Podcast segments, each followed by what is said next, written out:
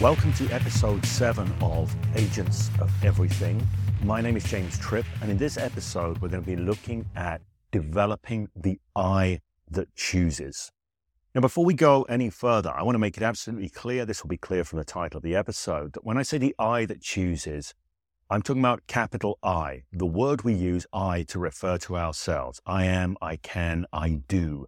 I think, therefore I am. That I, okay, not EYE. Now, I did want to clarify this because I'm making this episode off the back of a request for this episode, but the person who made the request had written, could you say more about the EYE that chooses? Okay, and that's a very understandable mistake because in a previous episode, I just talked about the I that chooses, and that wasn't clearly distinguished.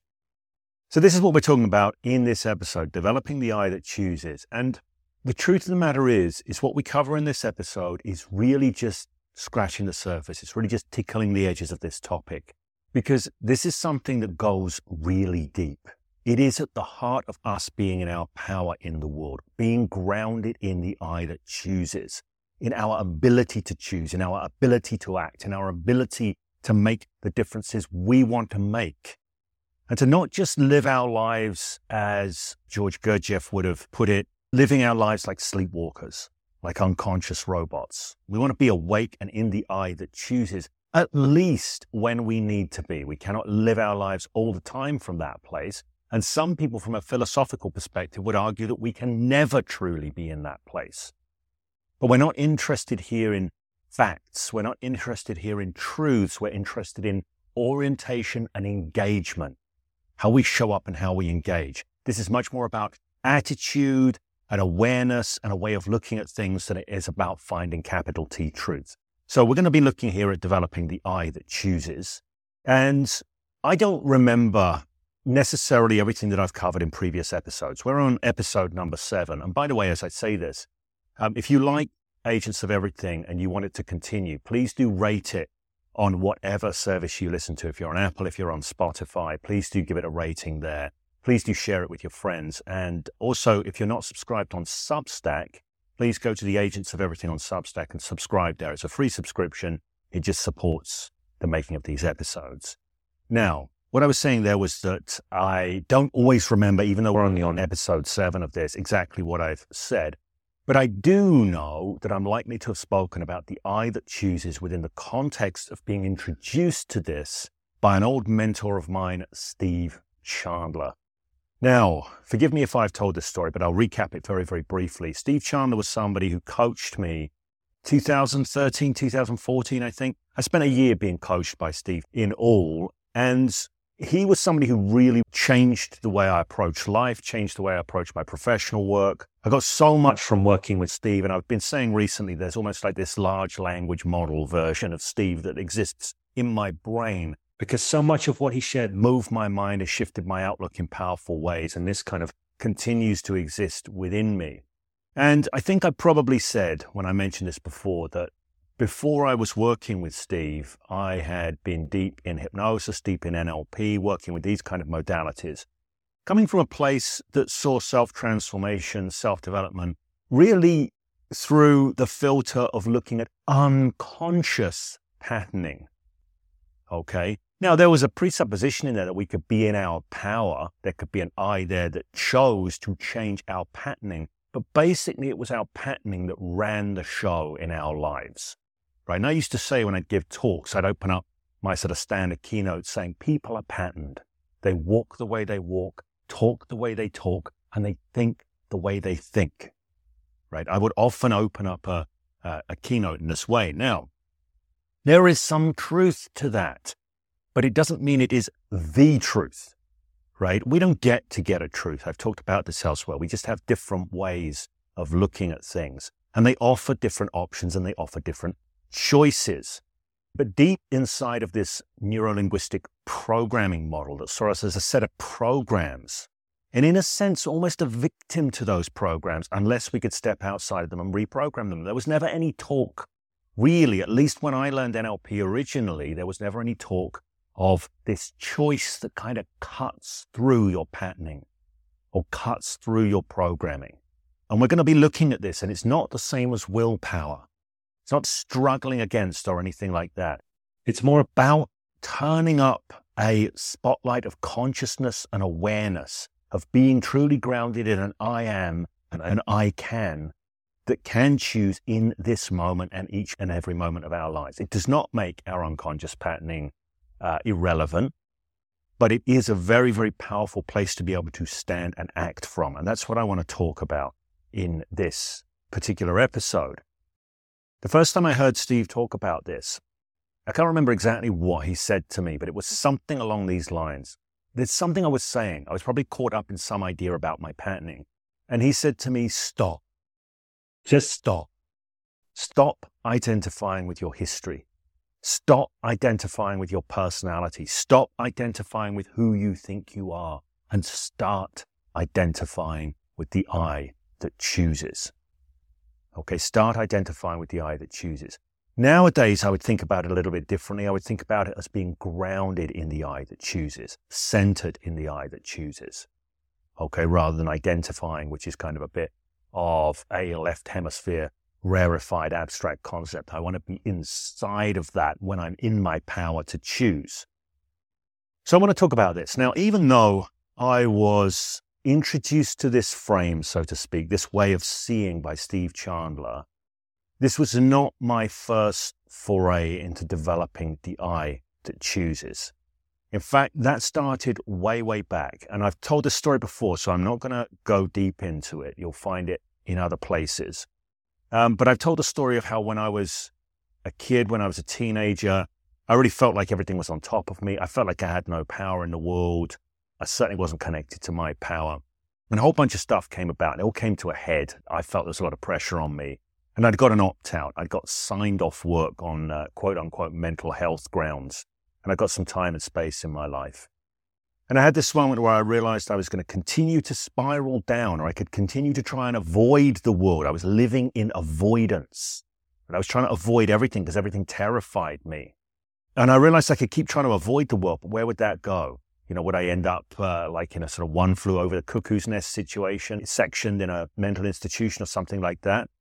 right? I could see that path stretching out ahead of me, and I didn't want that. I also thought maybe I could just like end it all right now. Doing that cold suicidal ideation thing, I probably should have done a trigger warning at the front of this around that, as is the way of things these days. But those were the things that were in my mind. And I had this shift, this shift in seeing, this shift in being, this shift in consciousness. And I don't know where it came from. Maybe people say when you're at rock bottom, things can change, but this mind shift it came to me out of the blue, so to speak. And it came to me in the form of these words The world is not going to reorganize itself to suit my needs. It was a realization and it was a taking of ownership. The world is not going to reorganize itself to suit my needs. I'd seen the world as a collection of oppressive forces and circumstances, of things to be avoided, uncomfortable, unpleasant, painful things to be avoided. And of course, whatever you're avoiding is driving your life, is determining your life, not you, not your values, not what you love, not what you want to create. Avoidance. That's what drives the whole game when you get caught up in it. So that was the place I was in. I realized the world is not going to reorganize itself to suit my needs. This was what Nathaniel Branden calls the no one's coming moment. I learned this many years later. Nathaniel Branden, the uh, often called the father of self esteem. I think he kind of coined the term and really pushed the self esteem movement.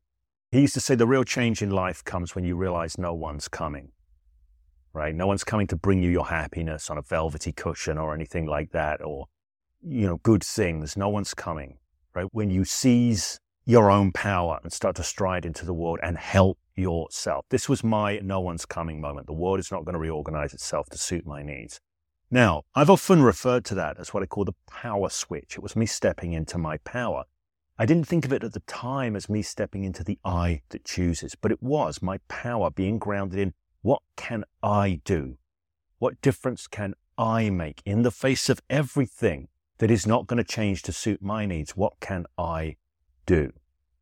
So, this was my first shift. I'm not going to continue to tell the full story, you know, my personal biography of finding my way to more personal power. That's power in the world, power with the world, power with the circumstances of our lives, the power to create what we want to create.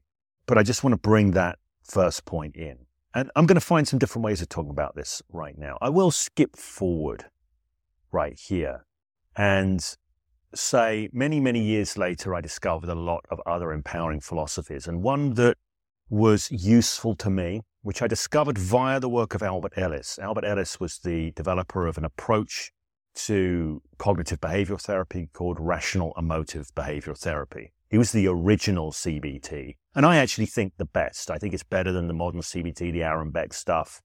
Uh, I really like Albert Ellis's work. I'm not a fan of Albert Ellis as a clinician.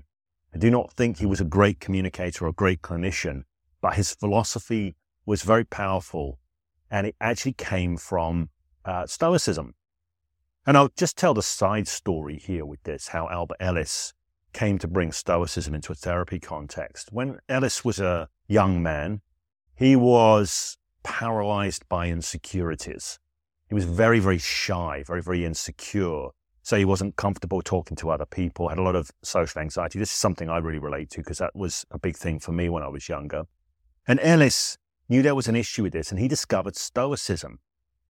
And he basically applied the lessons of Stoicism. He used, I would say, he used Stoicism to repattern his consciousness, to change his consciousness.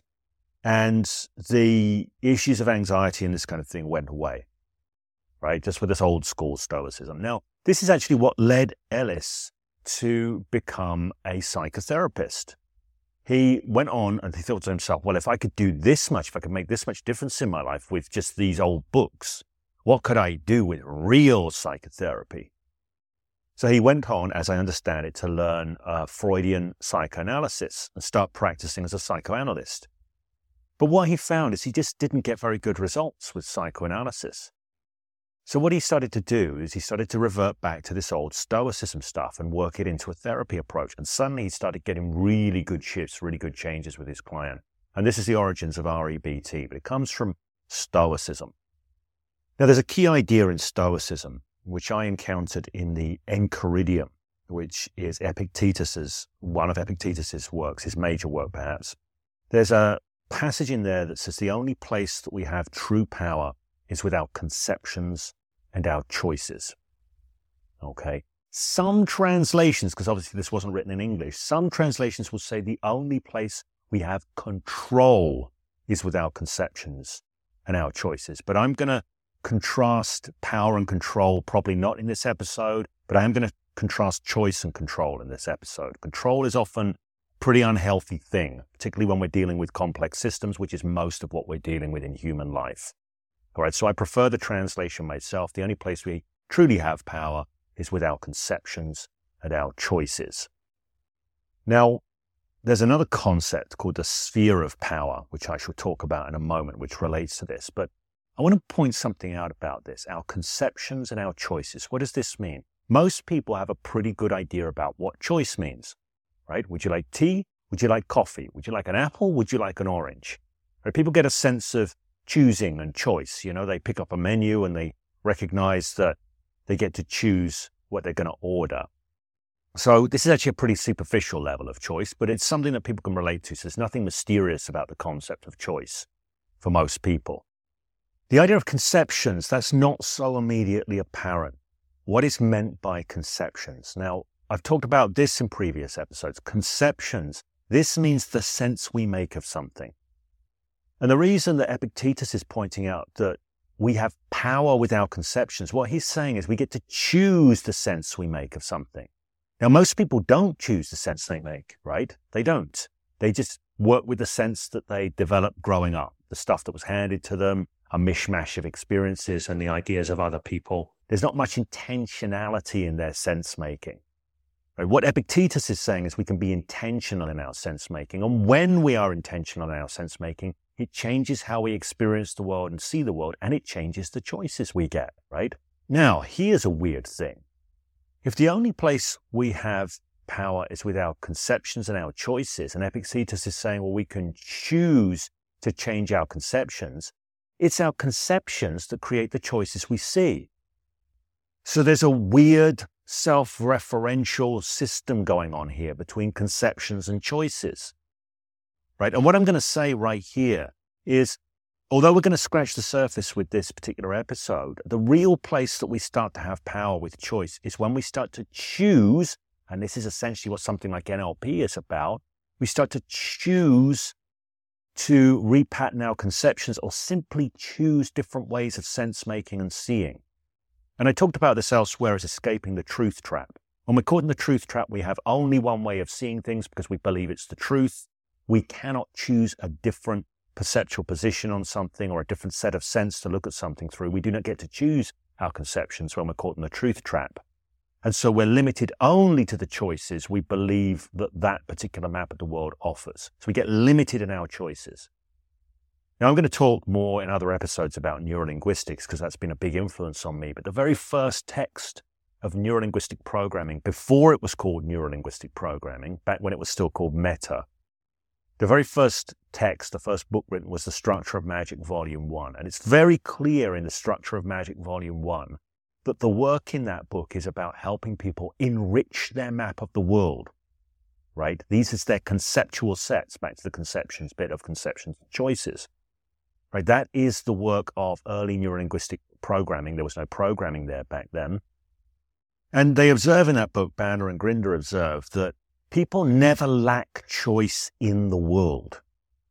They only lack choice in their maps of the world. Right? If their map of the world or their conceptions do not highlight a choice, they cannot make a choice, even if that choice is potentially there in the world. So Bandler and Grinder, with their early work, The Structure of Magic, they saw the therapists they've been looking at and modeling as being people that help, helped their clients increase the number of choices they were able to see in the world, very much about choice. It's right there in the early text of, of NLP, neuro linguistic programming. When I learned NLP, I never read that text. I went on an NLP practitioner training. And by that time, a lot of the ideas from Erickson and the unconscious mind come in. But if you go back to that early stuff, there's that real key uh, focus on choice, right? So Epictetus says the only places we have true power is with our conceptions and our choices. Bandler and Grinder are saying it's our conceptions that dictate our choices. Those conceptions make up a map of the world. When we enrich that, we are able to create more choices. So they see that the work they're doing back then is helping people enrich their maps of the world. But of course, we can enrich our own maps of the world. It can be challenging because it's difficult to sometimes get unstuck from the perspective we're in. When we're looking at something through a certain set of lenses and we are falling for the trap of how I see it is how it is and what I see is all there is, we can get ourselves stuck. This is why a lot of the coaching work that I do is quite simple. I am inviting people to see things in different ways, ways that wouldn't occur to them unless they were working with me or somebody else who can help them see differently. So this is really ancient. This idea of choice this idea that we can find power in our choices. There's another idea from Stoicism that's really important here, which is the sphere of power. Again, this is sometimes translated as the sphere of control. And for reasons that I will touch on very shortly, I think control is a, in a sense, it's a pathological idea. It's one that gets us stuck more than one that creates freedom. But we'll come to that in a moment. So there's this idea from Stoicism of the sphere of power. There are certain things in life which are within your power and certain things which are outside of your power. And this is a simplistic distinction, by the way, but it doesn't matter because we're not looking for capital T truth. We're looking for a useful framework here. Now, there's another framework that I sometimes use, which is range of influence. Right? I'm a great believer that in life we can control, there is almost nothing that we can control in our lives, but there is almost nothing that we cannot influence to some degree. Now, some things are strongly within our sphere of influence, and some things are weakly within our sphere of in- influence.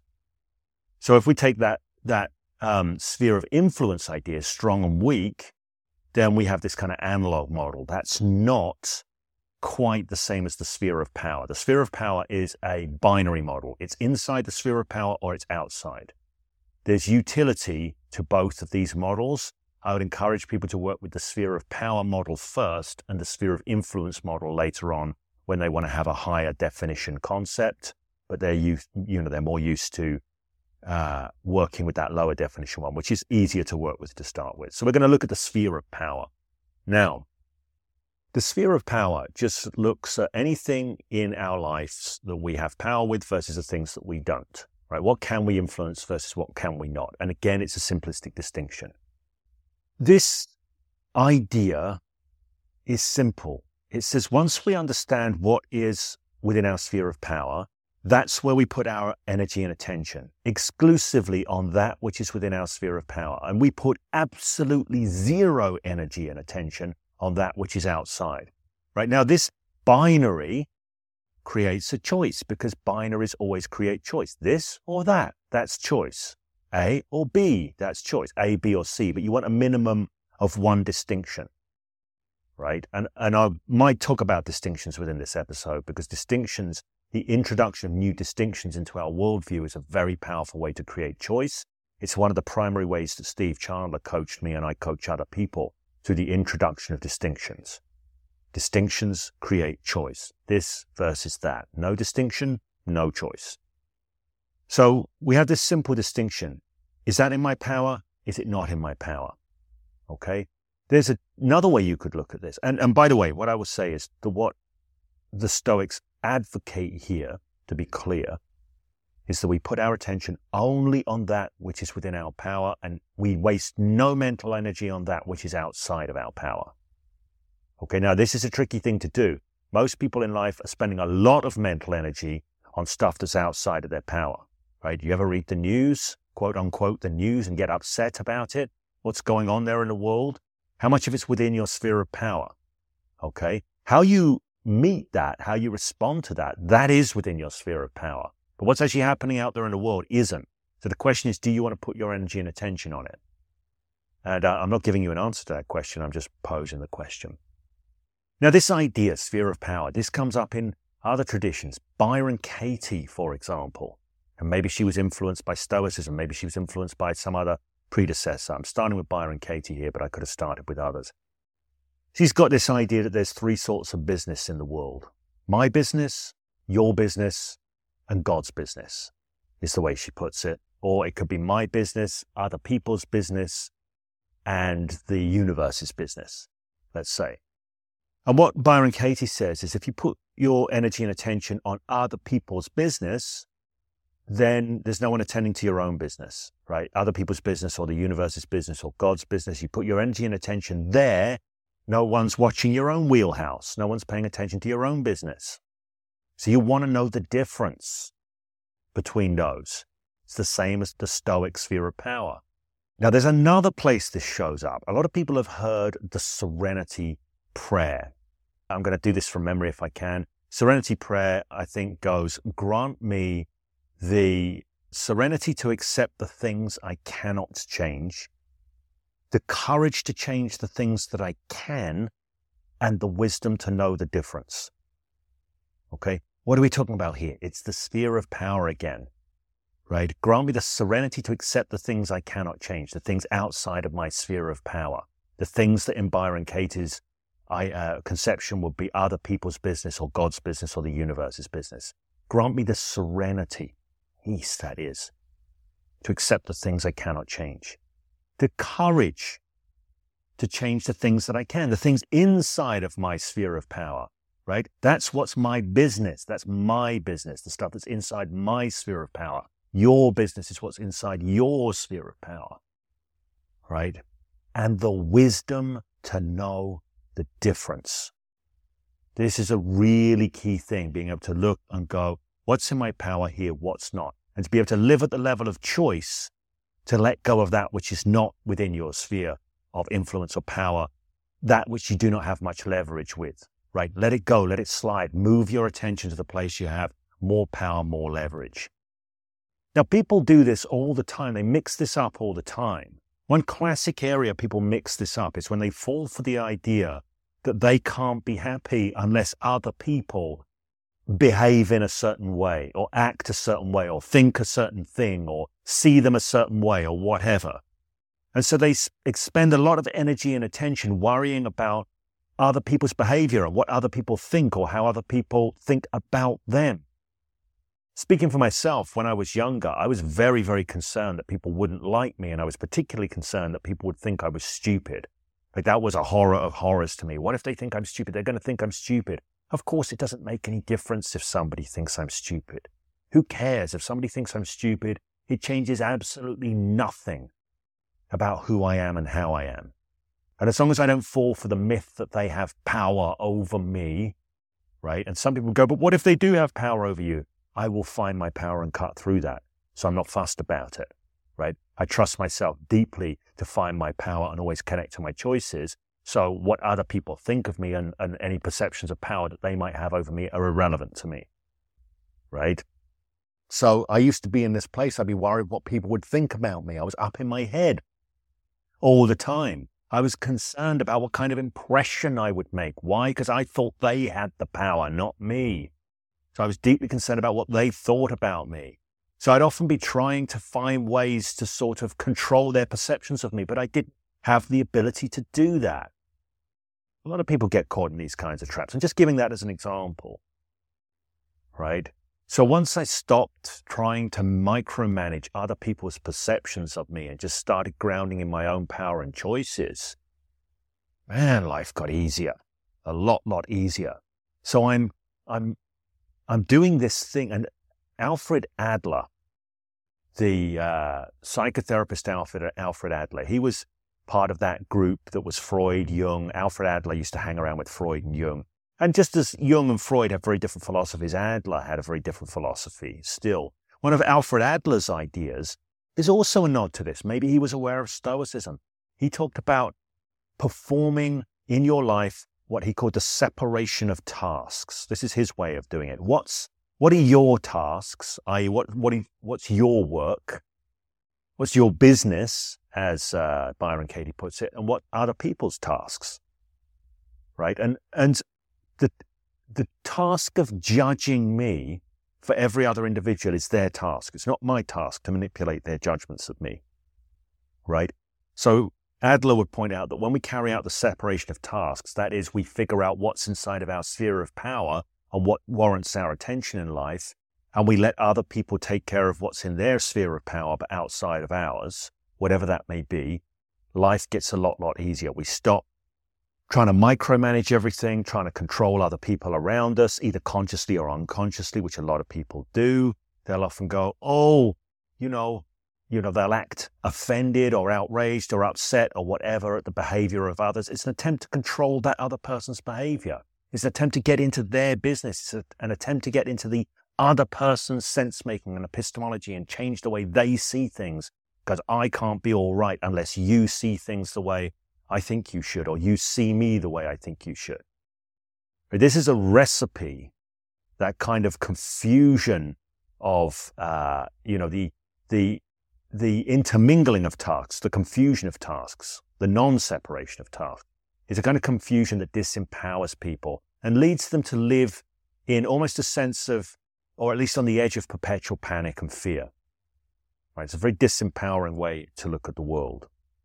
So that brings us neatly on to the topic of control versus choice. Now, I've already hinted at this that control, I think, is largely a pathological concept. And this first came to me many, many years back when I was a hypnotherapist. Okay, when I was first a hypnotherapist, and I used to do intake forms. I'd get people to fill out a form telling me, I'd ask a bunch of questions. They'd tell me about their issue, what was going on, what they thought needed to happen to change it.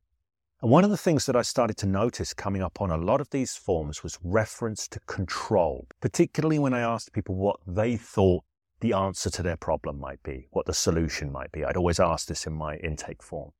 Very often, the concept of control would come up. If I could just control my eating, if I could just control my emotions, if I could just control my thoughts, if I could just control my husband or my wife, if I could, you know, this idea of control. Like the solution was all about control. And I thought, isn't that an interesting thing? Why does this come up so much in people's problem organizations of reality? When I'm working with people, I'm looking at their organizations of reality. What kind of freedoms does that create? And what kind of constraints does that create? What kind of fears does that create? And what kind of opportunities and possibilities does that create? right? I don't mean in an intellectual sense here either. I mean in an embodied sense, an experiential sense. So I'd see this organization of reality coming up a lot, this key operational concept of control, and it never seemed to be a resource or an empowering concept. So I thought a lot about it. And this is when I first started to connect to the idea of power as a more effective resource. So I've started to say this to people. I say, well, you know, you think you want control, but what you really need is power. And interestingly, people would recoil at the idea of having power. Oh, no, I don't want power. It's almost like it terrified them having power. They wanted control, but not power, which is a curious kind of thing. I mean, think about a speedboat. Let's say the power comes from the engine and the control comes from the, the wheel. Uh, if you cut the engine, you can't control the boat anyway. So without power, how could you even have control? So, you know, power is a more fundamental thing, but people are conditioned to recoil away from it. Maybe it's because with great power, I think this is the Spider Man line, isn't it? With great power comes great responsibility. People don't want responsibility. They don't want the stuff on their shoulders, right? They shy away from it and they seek safety instead. Okay, so people are often afraid of power. And I'm, you know, I've talked about power elsewhere. I'm not talking about when I talk about power, I don't mean like Machiavellian political power. I don't mean zero sum game power, who's up, who's down. I'm not talking about power over others. I'm talking about power to, power to act in the world, power to make the differences you want to make. Okay. Power to, and power with, power with things as well to a certain degree. That's what I'm talking about when I'm talking about power. So I noticed this, um, this idea of control seemed to be a pathological idea. Now I'm going to share something here from a book which I got on an audiobook recently. It's by a guy called Andrew Daniel. It's called Awaken to Your True Self, Why You're Still Stuck and How to Break Through. And this book had a fantastic bunch of reviews. It was recommended by Audible to me. Take my glasses off so I can read this. It's a lovely passage in here about control and about safety and how it relates to safety and our ability to trust ourselves. Okay. All, it all, it all feeds back into itself. The more you're in your power, the more you're in your choice, your ability to make the differences, the more you know that whatever the world sends your way, you can meet it and create with it. The more you know this deeply, the less you need to control and the less you crave safety. So this passage refers to this. If we can only feel safe when we are in control, and we can never be fully in control of everything, we always feel unsafe. This mythology dictates that only more and more control is the solution. It zealously preaches to us that more rules, more laws, more power, more regulation, more management is the way to be safe, and it makes freedom a threat. It seeks to add so many constraints and rules to keep us safe that it winds up suffocating us to death. Now, as I read this passage, some people might be thinking to themselves, well, is this talking about like our personal life or is this talking about the world around us? And it's an interesting thing because this desire for control, the way this shows up for people on an individual level is often a lot of worry, right? A lot of what if thing in their mind, like, oh, what if this? What if that? Oh, I don't want, and you know, fear of making the wrong decision. So a lot of indecision, this kind of thing. It manifests personally as uh, insecurity and anxiety often and this kind of thing. You'll hear my dog barking in the background, but I'm going to carry on nonetheless. Um, it, it, it manifests as a lot of insecurity and uncertainty. Now, I often call this micromanaging. And it's not like the person really is controlling anything. They're just desperately grasping for control in their mind. And they're failing to find it because they're dealing with complexity. They're dealing with complex systems. We as individuals are complex systems. We as individuals in our uh, physical and social environment are part of an even broader, even more complex system. Biopsychosocial systems are complex. They are not controllable. Okay, so if we need to have control in order to be safe, we're never going to be safe. We're never going to be secure. And this is what this is talking about. Then it goes on to start to talk about, it says here, it zealously preaches to us more rules, more laws, more power, more regulation, more management. that that's the way to be safe. Now, some people might think, well, you know, are we talking about something more than a personal thing here? Are we talking about how people feel society should be organized? Are we getting into the realms of the political here? And I think that maybe we are. And I think, you know, this is a whole other podcast episode. How that somebody's individual personal psychology and their sense of security and their sense of personal power unfolds out into their beliefs about how society should be structured, how government should work. There's a lot of shoulding. People that have no connection to their own power to meet the world and create with the world, they start to live a lot in the land of should. Well, things should be this way. People shouldn't do this. It should be. And what they're saying is circumstances must be exactly as I dictate. Otherwise, I cannot be safe. It's a myth. It's an illusion. It's an addiction to control that cannot be had. But people will, that doesn't mean that people won't strive for it. And of course, because it cannot be had, it's a sucker's game. You can't win that game. The coconut's nailed down. You can throw as many rocks as you want. You will not knock the coconut off. So if somebody believes that in order to be safe, I must control the world, the world must be under control, there must be no complexity, there must be no chaos, they can never be at peace and they can never be in their power. Okay, so there's a self defeating vicious circle inside of that. Um, so it manifests in two ways. People will internalize it in terms of fear and anxiety and a lot of threat response behavior. And they will externalize it through a lot of shoulding. Here's how the world should be. Here's how the world should behave. Here's how people should behave. Here's how they should think. Here's how they shouldn't think. Here's what they should do. Here's what they shouldn't do. Okay, so it tends to have an external expression as well. That does not usually land well because it's uh, disrespects other people's personal sovereignty. Okay. And people don't like having their personal sovereignty disrespected. And it inevitably ends up leading to spirals of conflicts. It's very, very unhealthy. And it all comes from this c- control addiction and this belief that in order for me to be safe and okay, the world must be a certain way. Circumstances must be a certain way. Okay.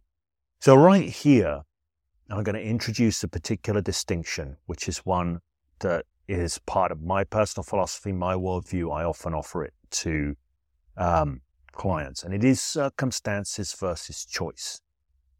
Now, in this rendering of reality, there's always circumstances. Circumstances are present all the time. Circumstances are whatever's happening right now. Okay? Whatever's happening that we are not directly choosing is what I call circumstances. Now, this could be anything. It could be the situation I find myself in. It could be that I'm out, you know, I was out a few months ago. This has just comes to my mind, walking my dog late in the evening, and a guy suddenly started shouting at me, having a go at me and being quite aggressive with me. I was just out walking my dog in the evening. I'm thinking, what, what the heck's going on? I didn't choose that. That was the circumstances of the moment. Okay. Now, circumstances aren't always external. In this model that I'm offering you right here, circumstances can be internal. Let's say I have a sad feeling come up inside of me, or an anxious feeling come up inside of me, or any kind of feeling that I may label in any kind of way. Okay? And I don't like that feeling. Am I choosing that feeling? Some people would say I am somewhere unconsciously, I'm choosing it or whatever. I don't think that's a useful thing to think. If I'm not there, if I cannot immediately choose to make that feeling go away, I call that circumstances. So for me, my circumstances are not just what's happening in the world around me, they're the feelings and thoughts that are coming up inside of me that I did not choose and that I cannot choose to immediately switch off or, or uh, shift into something else. Now, some people in the world of self development will say, well, James, uh, are you no good at state control? So some NLP trainers talk about state control. I think state management is a more realistic term. And, and actually, no, I'm reasonably good at state management, but state management is not state control. If I'm feeling anxious, I have choices in how I meet that and how I work with that, but, but I don't have the basic choice to just go and stop it by doing nothing just other than stopping it. Some people might. Good luck to them. I would say if you did have that, you would become dysfunctional because your conscious mind, i.e., like, you know, the, the I that chooses that we're talking about developing here, isn't always the wisest. It needs to operate as part of a bigger collective. It needs to operate within the wisdom of the broader system. Okay? And I'll say that right now. Uh, living from the I that chooses doesn't mean ignoring the wisdom of the broader system. It means working with it. Right? So if somebody truly could control their state, they probably wouldn't last very long. It would become highly dysfunctional. They would cease to be human. They would cease to be uh, a rich, adapted system that is part of a greater and broader adaptive system. Okay, so circumstance is just anything that you cannot immediately overturn with a choice. But within any set of circumstances, there are potentially infinite choices, right? So within circumstances, there are choices. So go back to the example. I'm out walking the dog. This guy comes up, starts being aggressive. I didn't choose his aggression, but I can choose how I meet it. Right. And the number of choices I have as to how I meet that will be dictated by the number of ways I'm able to see the situation, how rich my map of myself in the world and in those sorts of circumstances is. Right. So part of developing the I that chooses is developing a rich personal map of choices in how we meet the world. So I have this question. If I ever find myself getting stuck or overwhelmed and I'm thinking, well, this is in the way or that's in the way, I'm going to ask myself this question, which is if all of this is circumstances, whereabouts is choice? Okay, if all of this is circumstances, whereabouts is choice? Now, this perhaps brings us to the most fundamental shift that you can make in connecting to choice and starting to develop the I that chooses. The I that chooses is more than just the ability to choose.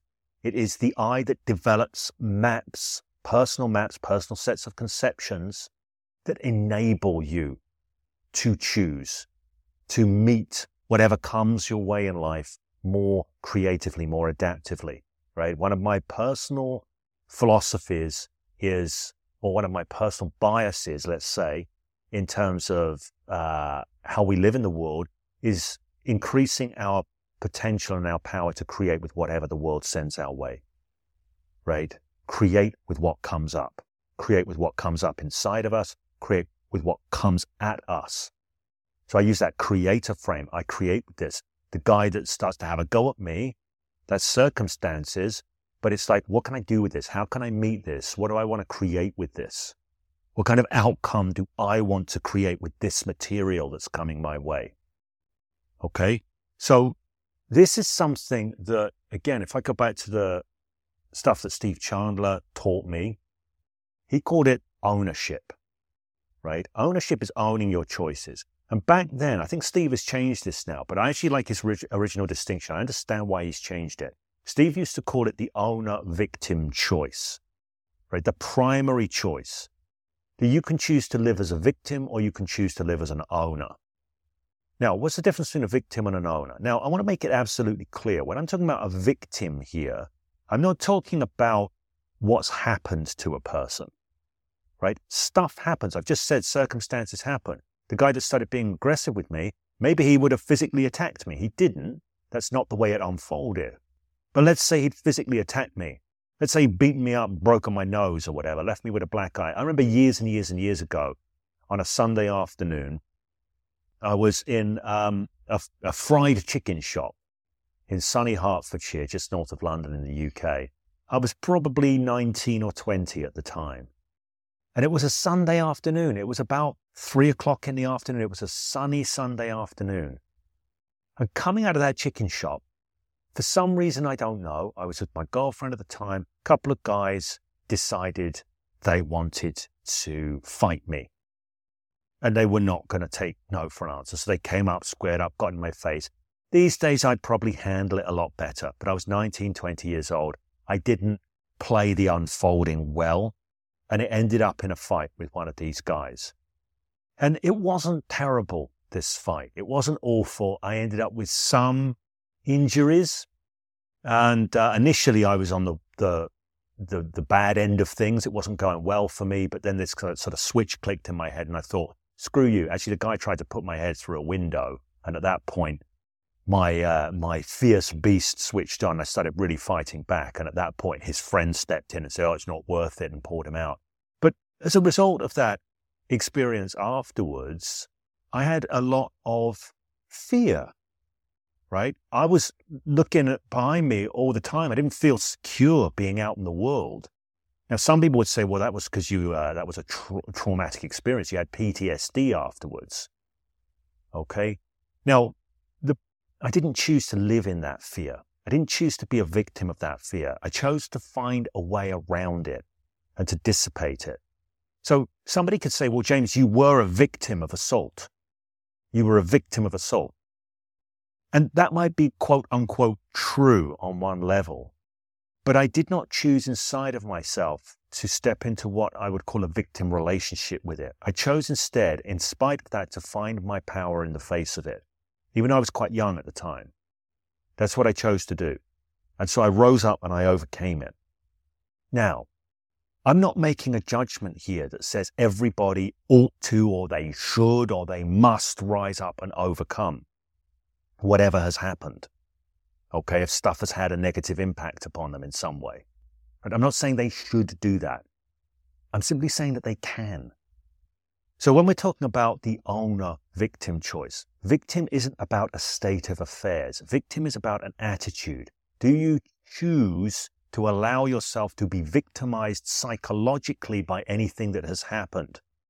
Right? And that doesn't necessarily mean big things. When I was young, I was a victim of all sorts of things. I used to say, oh, I can't play lead guitar because I don't have the dexterity. Right? I allowed myself to be a victim of my perceived lack of dexterity. Right? I allowed that to victimize me. I was a victim to my social anxiety. I was a victim to many thoughts. I couldn't be anything but a victim to many of my thoughts because I didn't know where I had power with them. I didn't learn that until later on. So I'm not judging anyone negatively for living in a victim psychology. I used to do it. Like, why me? Why does it always have to happen to me? Why is it that other people get good things and this always happens to me? You know, why is it that there are no cars coming along until I go to pull out of this junction and there's a thousand cars coming along? Right. So my victim psychology and the, what we're talking about here is an attitude. It's an attitude of defeat by everything. And I'll explain a simple distinction, a simple way of looking at this uh, that will help key you into it. On the flip side to that, ownership. Ownership.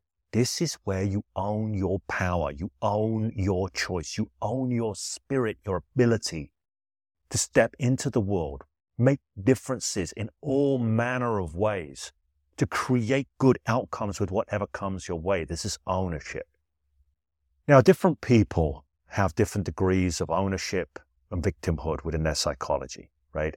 But if we were to simplify it and say some people are owners and some people are victims, this isn't true right? Everybody's got some ownership somewhere. Everybody's got some victimhood somewhere, right? Even if they've done their best to wheedle out every corner of it, from time to time they'll feel defeated by things and they won't rise up. They'll lay low.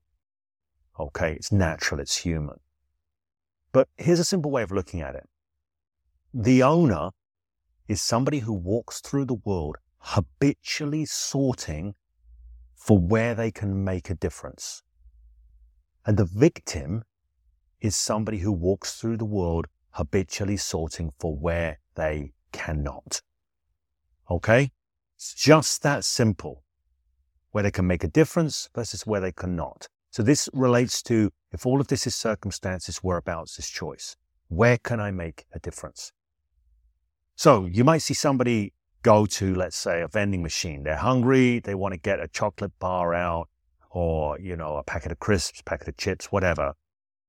And they put the money in and it's the only coin they've got. Although these days, I'm sure everything is a tap thing. I've been using this metaphor for years. So they go put the money in and they press the button and the thing starts to go around and it sticks. and their chocolate bar doesn't fall down. So a victim will go, Oh, for goodness sake, why is this, why does this always happen to me? Typical, right? And they'll start to play a victim like it's not fair. This kind of thing always happens to me. Oh, I'm to, I'm to go hungry now. I'm not even going to be able to think straight while I'm this hungry. And they'll go into all sorts of narratives of oppression by those circumstances. And they see no choice. The owner, on the other hand, will go, ah, that's got stuck. Oh, that's not ideal. Okay, uh, perhaps I can tilt the machine.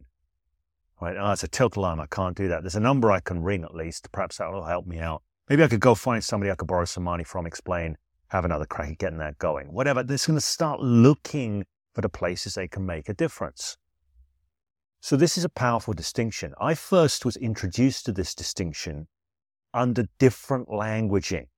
Right? It exists in the underpinning philosophy of neurolinguistic programming. In the meta programs sort of model in neurolinguistic programming, which is a little bit controversial, some NLP trainers, including one of the co-founders, John Grinder, is very much against this model of meta programs. But one of the meta programs is um, at cause versus at effect, right?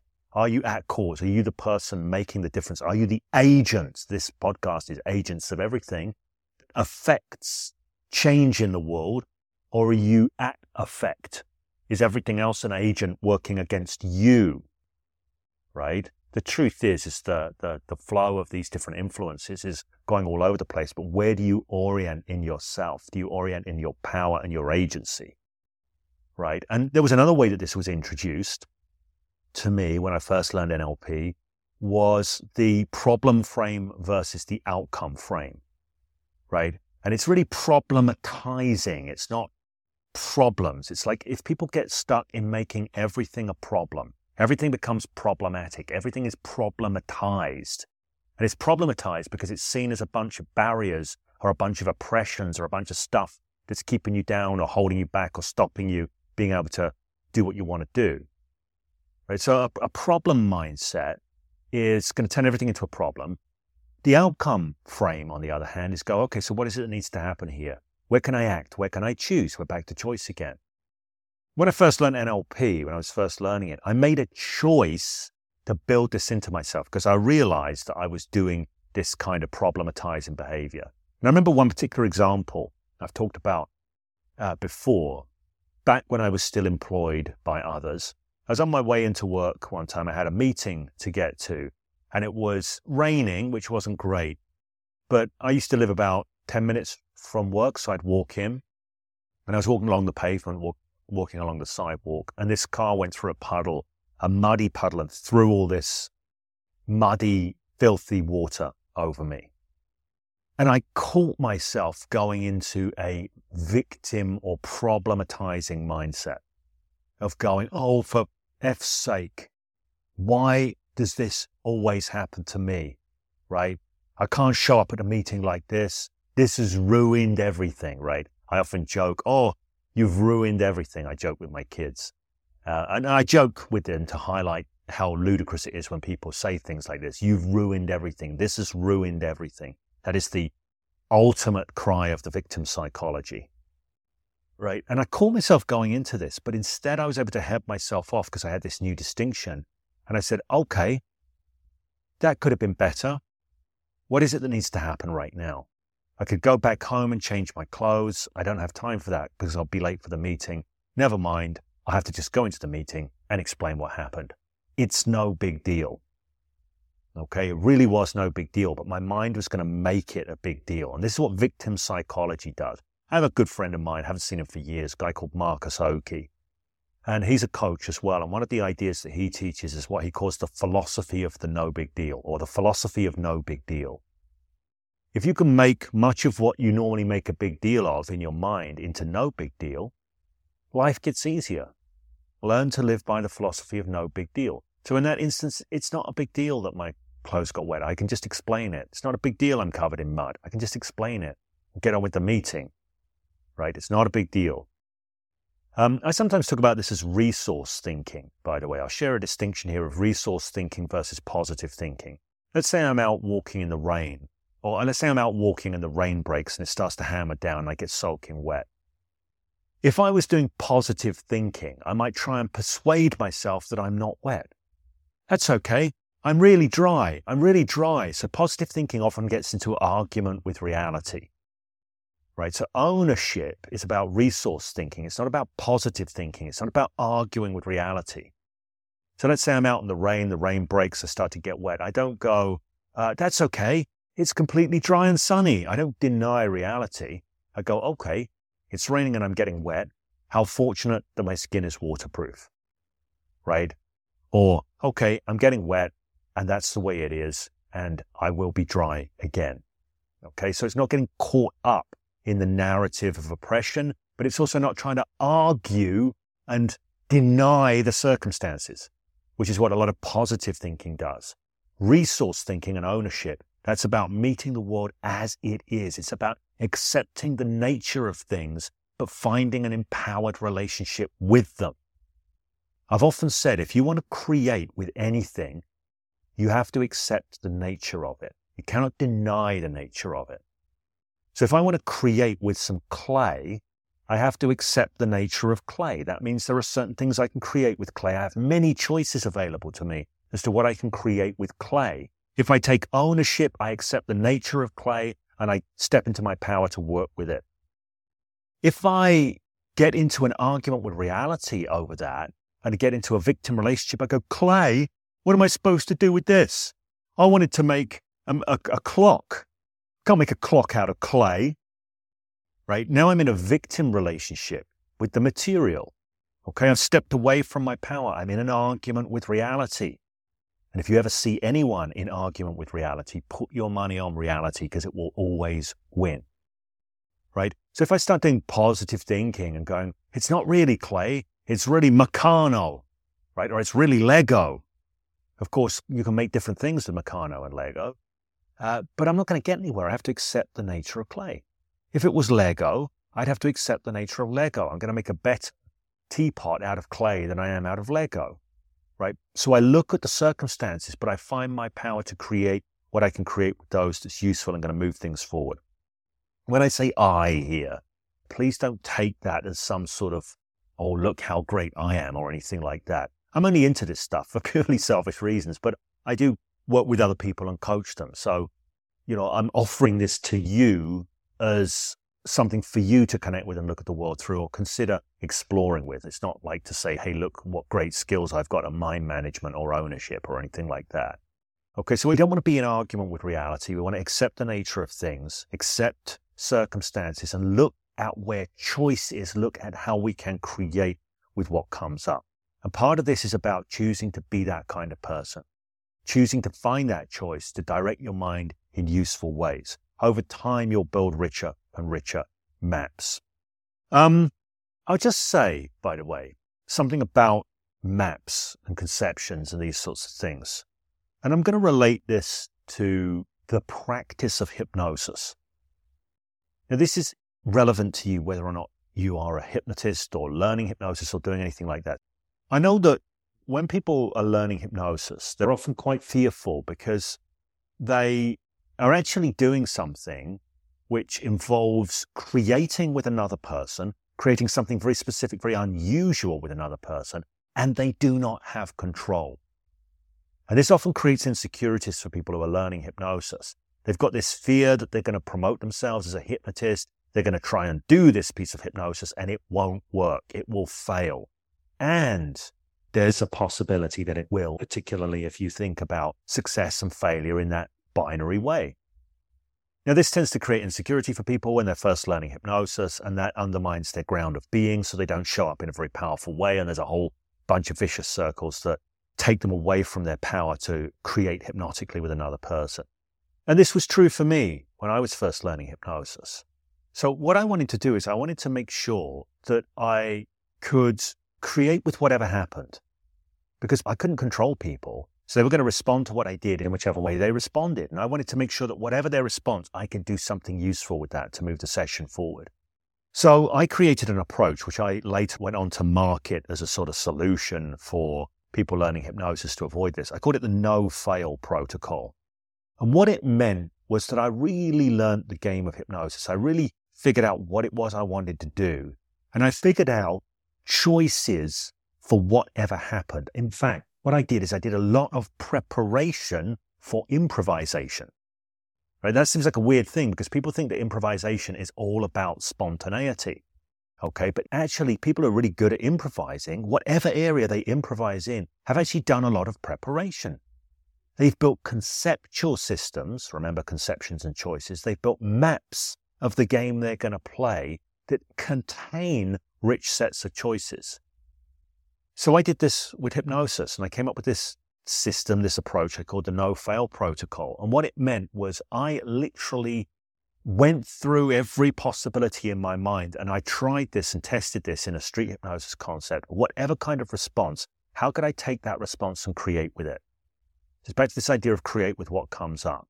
And I took a lot of inspiration from the world of improv theater. There's an idea in improv theater that everything is an offer and you never block an offer. Every offer you accept, you take, you create with. But you don't just do it by being naturally good at improvising. You do it by coming up with options and choices ahead of time. Anybody does this. A martial artist will do this. They spar regularly. They keep encountering a certain problem. They figure out ways to create with that sort of thing. Now, it doesn't mean that it makes them uh, absolutely impervious to defeat. Is that right? A right way of saying it? I don't know. It doesn't mean they're always going to win every sparring match. It just means that the more adaptive they become, the richer their maps, the more options, the more choices they build in, the more likely they are to come out with good outcomes. And if they don't, they're able to accept their defeats. They're able to be, uh, you know, grateful in their victories and graceful in their defeats. Okay, and that's yet another way of being able to create with circumstances. It's by meeting defeat with grace, right? And then stepping up to quote unquote fight another day. So this is true of any area of life. You can actually do a lot of preparation for whatever area. And I um, actually recorded an episode I haven't put out where I talk about something called the game frame, where you can look at anything in life as a game and build a rich map and a rich set of choices. So as you know how you can be really adaptive and really generative within the context of that game, whatever the game is. It could be the game of boxing, it could be the game of chess, it could be the game of negotiation, it could be the game of relationships, it could be the game of small talk, it could be the game of whatever, negotiation, any game. Okay, anything can be seen as a game and you can develop a rich set of understandings that support a rich set of adaptive choices within any game, right? And this is part of developing the I that chooses. It's not all about simply stepping into your power and always asking yourself the questions like, okay, so what is it that needs to happen here? Or what are my options here? Or when all of this is circumstances, whereabouts and what are my choices? Right? Some of it's attitude, but some of it's preparation as well. If you really want to empower yourself to create in life. Okay. So, um, to recap, I guess, in a simple way, what we want to do, if we want to ground ourselves in the I that chooses and develop the I that chooses, because at the most basic level, the I that chooses is just that sense of I am and I can. The neuroscientist Antonio Damasio talks about this as our core self. Our core self is the pure sense of I am and I can, to be differentiated from the autobiographical self, which is all the stories we tell ourselves about ourselves to make sense of ourselves in the world. Our conceptions are our autobiographical self, our conceptions of self. Our core self is just the raw sense of I am and I can. Sometimes we want to be able to strip things back to that raw sense of I am and I can, but that isn't necessarily the end point of developing the I that chooses.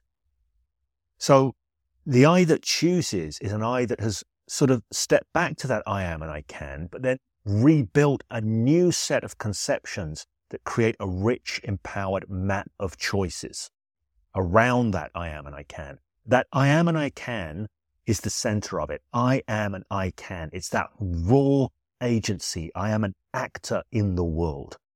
I get to meet the world. I get to create with whatever comes my way, whatever comes from the world around me, whatever comes up inside of me. That is the core of it. But in developing the I that chooses, we might then start looking at the various games of our life and start to build enriched maps of those so we can find choices. But at the heart of it is this I am and I can. That's a sense of being, but it's an attitude as well, an attitude of ownership. That in itself is a choice. This is why Steve Chandler called this the owner victim choice. You choose ownership and then you develop your choices through putting the work in to build enriched maps of the various games of your life. So that's a sort of, there you go, quick capsule recap of where we've gone so far. Last thing I want to say about choice. Okay. Choice for me involves action. This is a really important thing to point out. Choice is not merely decision, it's action. There's an old joke that says there's five frogs on a log, three of them decide to jump off. How many frogs are on the log? Well, five, because three only decided to jump off, they didn't actually jump off. So, real choice expresses immediately into the world. It makes a difference right now. And this is no small thing because often you get people that can be caught up in decision making paralysis in their life. They're constantly trying to make the right decision, right? Well, should I do this or should I do that? Uh, yeah, I think, yeah, I've definitely decided I'm going to do this. But they took no action. It didn't express into action. It's like, yeah, I've definitely decided. And so then they, but is it the right decision? And they go back into this, this trap. Okay. And this is what's driven by what I call the myth of the right decision. I may end up doing a separate episode on this. The myth of the right decision or the myth of the correct decision is the idea that you can know what the correct or right choice is ahead of time. And you never can because nobody can predict the future. Absolutely nobody can predict the future with any high degree of accuracy. Like not more than a few seconds ahead. We can look at what's going on around us and make a prediction about what's likely to unfold. If we couldn't do this, we couldn't drive a car, but we can never be 100% accurate with that. Otherwise, if we could, nobody would ever have a car crash. Nobody would ever, you know, think the person ahead was going to pull away when they didn't and hit the back of them or whatever. Right? So the truth is, is we can't predict the future. So the only way you can know whether a decision is right, I'm doing air quotes around this, or correct, is after the fact when you are judging the results. And even the judgment itself, it's not a fact that it was right or correct, it's a judgment. And the truth of the matter is, is if you live in ownership, if you live in your power, you go, whatever happens, I will always create with my circumstances. I always can create with my circumstances. You cannot make a mistake. All you do is you choose, you act, you end up where you are, which is a new set of circumstances, and you create forward from there. So once you step into being somebody who lives in and from their power, in and from their choice, you know that whatever comes your way, you will create, that you will meet it in your power. We become free to now act in the world and choose in the world rather than being caught up in this decision making paralysis. People who are afraid of making the wrong decision, why are they afraid of making the wrong decision? because they are they are experiencing themselves as victims of their circumstances. So they go, well, if I make the wrong decision, the wrong circumstances will come out, and those circumstances will have power over me. Whereas if you go, well, whatever happens, it will create whatever it creates. And whatever it creates, I will further create forward with from there. Well, then you're free, right? So wherever you step to is simply the place you step from next. There can be no mistakes in choices. There's just the choices that you make, what they create, and then what you choose to create with what unfolded from the previous set of choices. So once you make this shift, choice becomes action. It becomes movement. It means we are always moving. And this is a good thing because the world is always moving. Life is always moving. It doesn't stop. It may speed up. It may slow down, but it doesn't stop. If you want to be able to constantly create with the world, you want to be moving with the world. Okay. You want to be dancing with the world. This means being in flow, in movement the whole time. Analysis paralysis, decision making paralysis, this kind of thing. It takes us out of flow with life, takes us out of our power to dance results out of reality. That's another episode, dancing results out of reality, non-linear generative engagement, that kind of thing. But right now, I think this is a good place to bring this to a close. I'm going to invite you, if you've listened to this, if you have any questions about it, as I say, we're really just scratching the surface. But if you have any questions about it, please do ask in the comments section. And if you have any requests for topics you'd like me to put my energy on, then also let me know in that comment section below. Once again, if you've got value from this, please do leave a rating on Spotify, Apple, whatever platform you listen on. If you're not subscribed yet to Agents of Everything, please do subscribe. Basic subscription is free. You get these podcasts for free. That is the most fundamental way you can support this work. And also, you get the opportunity to engage with the Agents of Everything community through that, through the comments section. And I'm going to be in future creating further opportunities to take that engagement further or deeper. Okay, I thank you all for being here, and I look forward to when we next connect.